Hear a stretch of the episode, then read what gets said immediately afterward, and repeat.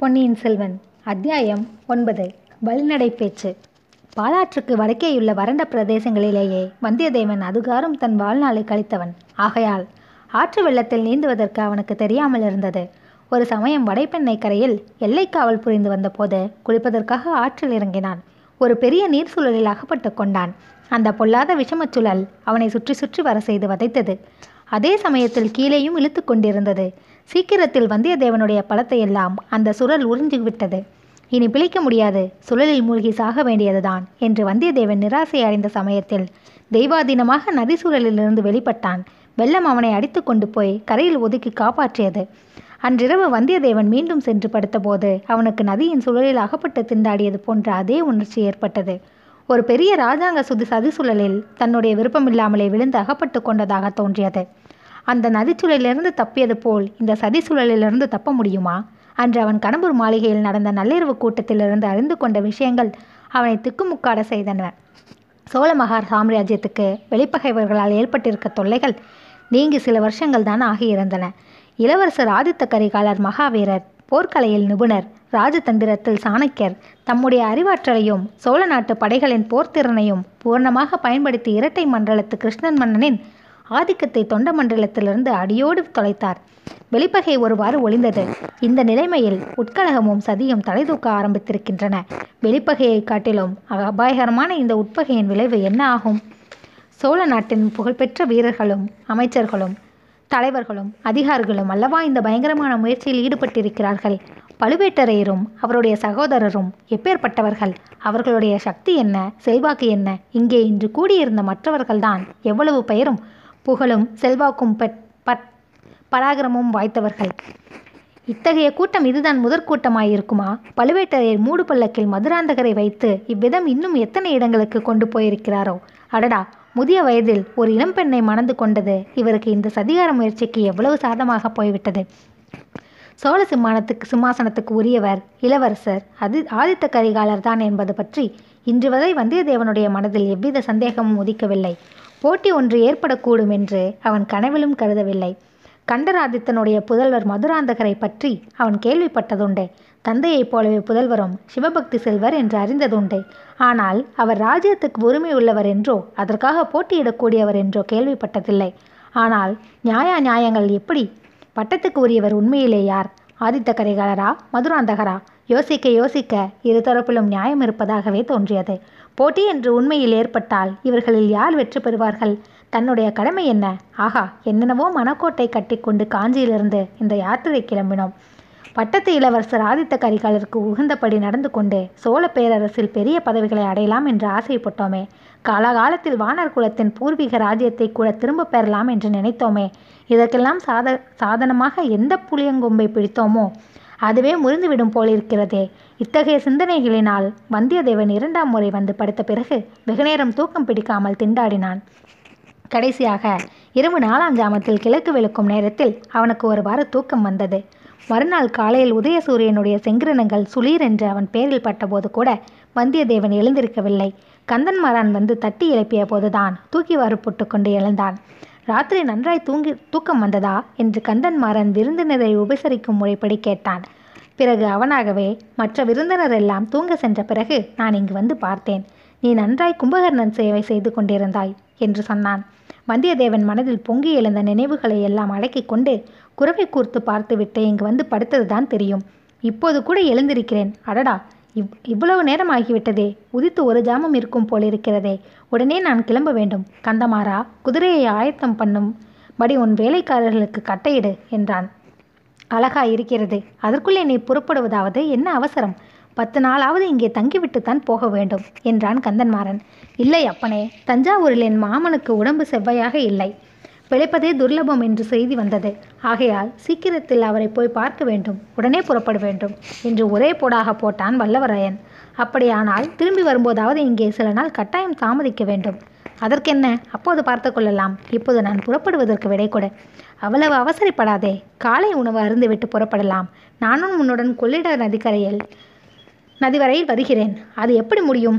யார் யாரோ பெரிய பெரிய விருந்தாளிகள் உன் வீட்டுக்கு வந்திருக்கிறார்களே. அவர்களை விட்டுவிட்டு. உன்னை விட பெரிய விருந்தாளி எனக்கு யாரும் இல்லை என்று கூறிய கந்தமாறவேல் சட்டென்று நிறுத்தி கொண்டான். வந்தவர்கள் பெரிய விருந்தாளிகள்தான். ஆனால் அவர்களை அதிகாரிகளும் இருக்கிறார்கள். உன்னோடு நேற்று ராத்திரி கூட நான் அதிக நேரம் பேசவில்லை. வழிநடையிலாவது சிறிது நேரம் உன்னோடு சல்லாபம் செய்தால்தான் என் மனம் நிம்மதி அடையும். அவசியம் கொள்ளிடக்கரை வரையில் வந்தே தீருவேன் என்றான். எனக்கு ஆட்சேபம் ஒன்றுமில்லை. உன்னிஷ்டம் உன் சௌகரியம் என்றான் வந்தியத்தேவன். ஒரு நாளிகை நேரத்துக்கு பிறகு இரு நண்பர்களும் இரு குதிரைகளிலும் ஏறி சம்புவரையர் மாளிகையிலிருந்து புறப்பட்டு சென்றார்கள். குதிரைகள் மெதுவாகவே சென்றன. பிரயாணம் இன்பமாய் இருந்தது மேலை காற்று சாலை புதிய புழுதியை வாரி அடிக்கடி அவர்கள் மேல் இறைத்ததை கூட அந்த நண்பர்கள் பொருட்படுத்தவில்லை. பழைய ஞாபகங்களை பற்றிய பேச்சில் அவ்வளவாக மன மனதை பறிக்கொடுத்திருந்தார்கள் சிறிது நேரத்திற்கெல்லாம் வந்தியத்தேவன் கூறினான் கந்தமாரா உன் வீட்டில் ஒரே ஒரு இரவுதான் தங்கினாலும் அது எனக்கு எவ்வளவோ பயனுள்ளதாய் இருந்தது ஆனால் ஒரே ஒரு ஏமாற்றம். உன் சகோதரியை பற்றி வடபெண்ணை நதிக்கரையில் என்னென்னவெல்லாமோ வர்ணனை செய்து கொண்டிருந்தாய். அவளை நன்றாய் பார்க்கக்கூட முடியவில்லை. உன் அன்னைக்கு பின்னால் ஒளிந்து கொண்டு அவள் எட்டி நாணமும் மடமும் பெண்களுக்கு இருக்க வேண்டியதை விட உன் தங்கையிடம் சற்று அதிகமாயிருந்தது. கந்தன்மாறனுடைய வாயும் உதடுகளும் ஏதோ சொல்வதற்கு துடித்தன. ஆனால் வார்த்தை ஒன்றும் உருவாகி வரவில்லை. ஆயினும் பாதகமில்லை. நீதான் நான் விரும்பி திரும்பி வரும்போது சில நாள் உன் வீட்டில் தங்க வேண்டும் என்று சொல்கிறாயே. அப்போது பார்த்து பேசிக்கொண்டால் போகிறது. அதற்குள் உன் தங்கையின் கூச்சமும் கொஞ்சம் நீங்கிவிடலாம் அல்லவா? கந்தமாரா உன் சகோதரியின் பெயர் என்னவென்று சொன்னாய்? மணிமேகலை அடடா என்ன இனிமையான பெயர். பெயரைப் போலவே அழகும் குணமும் இருந்துவிட்டால் கந்தன்மாறன் குறுக்கி குறுக்கிட்டு நண்பா உன்னை ஒன்று வேண்டிக் கொள்கிறேன். என் தங்கையை நீ மறந்துவிடு. அவளை பற்றி நான் சொன்னதையெல்லாம் மறந்துவிடு. அவள் பேச்சையே எடுக்காதே என்றான். இது என்ன கந்தமாரா ஒரே தலைகீழ் மாறுதலாய் இருக்கிறதே. நேற்று இரவு கூட உன் வீட்டுக்கு நான் மருமகனாக வரப்போவதை பற்றி ஜாடையாக சொன்னாயே. அவ்விதம் நான் சொன்னது உண்மைதான். ஆனால் பிறகு வேறு நிலைமை ஏற்பட்டு விட்டது. என் பெற்றோர்கள் வேறு இடத்தில் என் சகோதரியை கல்யாணம் செய்து கொடுக்க முடிவு செய்து விட்டார்கள். மணிமேகலையும் அதற்கு சம்மதித்து விட்டாள். வந்தியத்தேவன் மனதிற்குள் மணிமேகலை வாழ்க என்று சொல்லிக்கொண்டாள் மணிமேகலையை யாருக்கு கொடுக்க நிச்சயித்திருப்பார்கள் என்று ஊகிப்பதிலும் அவனுக்கு கஷ்டம் ஏற்படவில்லை. மூடு பல்லக்கிலிருந்து வெளிப்பட்ட இளவரசர் மதுராந்தகருக்கு மதுராந்தகருக்குத்தான் நிச்சயித்திருப்பார்கள். ஆஹா நேற்று ராத்திரி ராத்திரி வந்திருந்த பணக்கார விருந்தாளிகளில் ஒருவரை மாப்பிள்ளையாக்கு திட்டம் செய்திருக்கலாக்கும். கந்தமாரா இதில் எனக்கு வியப்பும் இல்லை ஏமாற்றமும் இல்லை. ஒரு மா ஒரு மாதிரி நான் எதிர்பார்த்தது தான் எதிர்பார்த்தாயா? அது எப்படி? என்னை போல் ஏழை அனாதைக்கு யார் பெண்ணை கொடுப்பார்கள்? ஊரும் வீடும் இல்லாதவனை எந்த பெண் மணந்து கொள்ள இணங்குவாள்? எப்போதோ என் குலத்தை சேர்ந்த முன்னோர்கள் அரசு செலுத்தினார்கள் என்றால் அது இப்போது என்னத்துக்கு ஆகும் நண்பா போதும் நிறுத்து. என்னை பற்றியும் என் குடும்பத்தை பற்றியும் அவ்வளவு கேவலப்படுத்தாதே. நீ சொல்வது ஒன்றும் காரணமில்லை. வேறு மிக முக்கியமான காரணம் இருக்கிறது. அதை அறிந்தால் நீயே ஒப்புக்கொள்வாய். ஆனால் அதை நான் இப்போது வெளிப்படுத்துவதற்கில்லை. சமயம் வரும்போது நீயே தெரிந்து கொள்வாய். கந்தமாரா இது என்ன ஒரே மர்மமாகவே இன்றைக்கு நீ பேசிக்கொண்டு வருகிறாயே? அதற்காக என்னை மன்னித்துவிடு. உன்னிடம் கூட நான் மனம் விட்டு பேச முடியாதபடி அப்படி ஒரு பெரிய காரியம்தான். எது எப்படியானாலும் நம்முடைய சிநேகத்துக்கு எவ்வித பங்கமும் வராது என்பதை நம்பு. விஷயம் வெளியாக வேண்டிய சமயம் வரும்போது ஒட்டுமொக ஓட்டமாக ஓடி வந்து உன்னிடம்தான் முதலில் சொல்வேன். அதுவரையில் என்னிடம் நம்பிக்கை வைத்திரு. உன்னை நான் ஒரு நாளும் கைவிட மாட்டேன் என்று நம்பு. இந்த வாக்குறுதிக்காக ரொம்ப ச வந்தனம். ஆனால் என்னை கைவிடும்படியான நிலைமை என்ன என்பதுதான் தெரியவில்லை. அப்படி நான் இன்னொருவரை நம்பி பிழைக்கிறவனும் அல்ல. கந்தமாரா என்னுடைய உடைவாளையும் கைவேலையுமே நான் நம்பியிருப்பவன். அந்த உடைவாளையும் வேலையும் உபயோகிக்க வேண்டிய சந்தர்ப்பம் சீக்கிரத்தில் வரலாம். அப்போது நாம் இருவரும் ஒரே கட்சியில் நின்று தோளோடு தோல் சேர்ந்து போரிடுவோம். அதனால் உன்னுடைய நோக்கமும் கைகூடும். இது என்ன? யுத்தம் சீக்கிரம் யுத்தம் சீக்கிரம் வரும் என்று எதிர்பார்க்கிறாயா? அல்லது ஈழ நாட்டில் நடக்கும் யுத்தத்துக்கு போகும் உத்தேசம் உனக்குண்டா? ஈழத்துக்கா? ஈழத்தில் நடக்கும் அழகான யுத்தத்தை பற்றி கேட்டால் நீ ஆச்சரியப்பட்டு போவாய். ஈழத்தில் உள்ள நம் வீரர்களுக்காக சோழ நாட்டிலிருந்து அரிசியும் மற்ற உணவுப் பொருள்களும் போக வேண்டுமாம். வெக்கக்கேடு நான் சொல்வது வேறு விஷயம். கொஞ்சம் பொறுமையாயிரு. சமயம் வரும்போது சொல்லுகிறேன். தயவு செய்து இப்போது என் வாயை பிடுங்காதே. சரி சரி உனக்கு விருப்பம் இல்லை என்றால் ஒன்றும் சொல்ல வேண்டாம். வாயை கூட திறக்க வேண்டாம். அதோ கொள்ளிடமும் தெரிகிறது என்றான் வந்தியத்தேவன். உண்மையில் சற்று தூரத்தில் கொள்ளிட பெருநதியில் வெள்ளம் தெரிந்தது. சில நிமி சில நிமிஷ நேரத்தில் நண்பர்கள் நதிக்கரையை அடைந்தார்கள். ஆடு புது பிரவேசம் அந்த மாநதியில் கரை புரண்டு சென்றது. மறுகரை வெகு தூரத்தில் இருப்பதாக தோன்றியது. மறுக்கரையிலே உள்ள மரங்கள் சிறிய செடிகளைப் போல் இருந்தன. செக்க சிவந்த பெருநீர் வெள்ளம் சுழிகளும் சுழல்களுமாக வட்ட வடிவ கோலங்கள் போட்டுக்கொண்டு கொம்மாளம் அடித்துக்கொண்டு கரையை உடைக்க பிரயத்தனம் செய்து கொண்டே ஹோ என்று இறைந்து கொண்டு கீழ்க்கடலை நோக்கி அடித்து மோதிக்கொண்டு விரைந்து சென்ற காட்சியை வந்தியத்தேவன் பார்த்து பிரமித்து நின்றான்.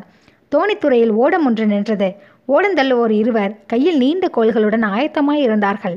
படகில் ஒரு மனிதர் ஏற்கனவே ஏறியிருந்தார். அவரை பார்த்தால் பெரிய சிவ சிவபக்த சிகாமணி என்று தோன்றியது. கரையில் வந்து கொண்டிருந்தவர்களை பார்த்து சாமி படகில் வரப்போகிறீர்களா? என்று படகோட்டிகளில் ஒருவன் கேட்டான். ஆம் இவர் வரப்போகிறார். கொஞ்சம் படகை நிறுத்து என்றான் கந்தன்மாறன். இரு நண்பர்களும் குதிரை மீதிருந்து கீழே குதித்தார்கள். யோசனை இல்லாமல் வந்துவிட்டேனே. இந்த குதிரையை என்ன செய்வது? படகில் ஏற்ற முடியுமா? என்று வந்தியத்தேவன் கேட்டான். தேவையில்லை. நம்மை தொடர்ந்து இதோ இரண்டு ஆட்கள் வந்திருக்கிறார்கள். ஒருவன் உது உன் குதிரையை இங்கிருந்து கடம்பூருக்கு இட்டு வருவான். இன்னொருவன் உன்னுடன் படகில் ஏறி வந்து அக்கரையில் உனக்கு வேறு குதிரை சம்பாதித்து கொடுப்பான் என்றான் கந்தன்மாறன். ஆஹா எவ்வளவு முன் யோசனை. நீயல்லவா உண்மை நண்பன்? என்றான் வந்தியத்தேவன். பாலாற்றையும் பெண்ணாற்றையும் போலத்தான். கொள்ளித்த கொள்ளிடத்தை பற்றி நீ நினைத்திருப்பாய். இதில் குதிரையை கொண்டு போக முடியாது என்று நீ எண்ணியிருக்க மாட்டாய். ஆமாம் அவ்விதம் உள்ள சோழ நாட்டு நதியை பற்றி அலட்சியமாய் நினைத்ததற்காக மன்னித்துவிடு. அப்பப்பா இது என்ன ஆறு? இது என்ன வெள்ளம்? சமுத்திரம் போலல்லவா பொங்கி வருகிறது. இரு நண்பர்களும் ஒருவரை ஒருவர் தழுவிக்கொண்டு விடைபெற்று கொண்டார்கள். வந்தியத்தேவன் நதிக்கரையோரமாக சென்று படகில் ஏறினான். கந்தன் வேல்மாறனுடன் வந்த ஆள்களில் ஒருவனும் ஏறிக்கொண்டான் படகு புறப்படுவதற்கு சித்தமாய் இருந்தது. ஓடக்காரர்கள் கோல் போட ஆரம்பித்தார்கள். திடீரென்று கொஞ்ச தூரத்திலிருந்து நிறுத்து நிறுத்து படகை நிறுத்து என்று ஒரு குரல் கேட்டது. ஓடக்காரர்கள் கோல் போடாமல் கொஞ்சம் தயங்கி நின்றார்கள். கூவிக்கொண் கூவிக்கொண்டு ஓடி வந்தவன் அதிவிரைவில் கரைக்கரையில் வந்து சேர்ந்தான். முதற்பார்வையிலேயே அவன் யார் என்பது வந்தியத்தேவனுக்கு தெரிந்து போயிற்று. அவன் ஆழ்வார்க்கடியான் நம்பிதான். வருகிறவர் வைஷ்ணவதை என்பதை அறிந்ததும் படகில் இருந்த சைவர் விடு படகை விடு அந்த பாஷாண்டியுடன் நான் படகில் வரமாட்டேன் அவன் அடுத்த படகில் வரட்டும் என்றார். ஆனால் வந்தியத்தேவன் ஓடக்காரர்களை பார்த்து கொஞ்சம் பொருங்கள் அவரும் வரட்டும். படகில் நிறைய இடம் இருக்கிறதே ஏற்றுக்கொண்டு போகலாம் என்றான். ஆழ்வார்க்கடியானிடமிருந்து நேற்றிரவு நிகழ்ச்சிகளை பற்றி பல விஷயங்களை கேட்டு தெரிந்து கொள்ள வந்தியத்தேவன் விரும்பினான்.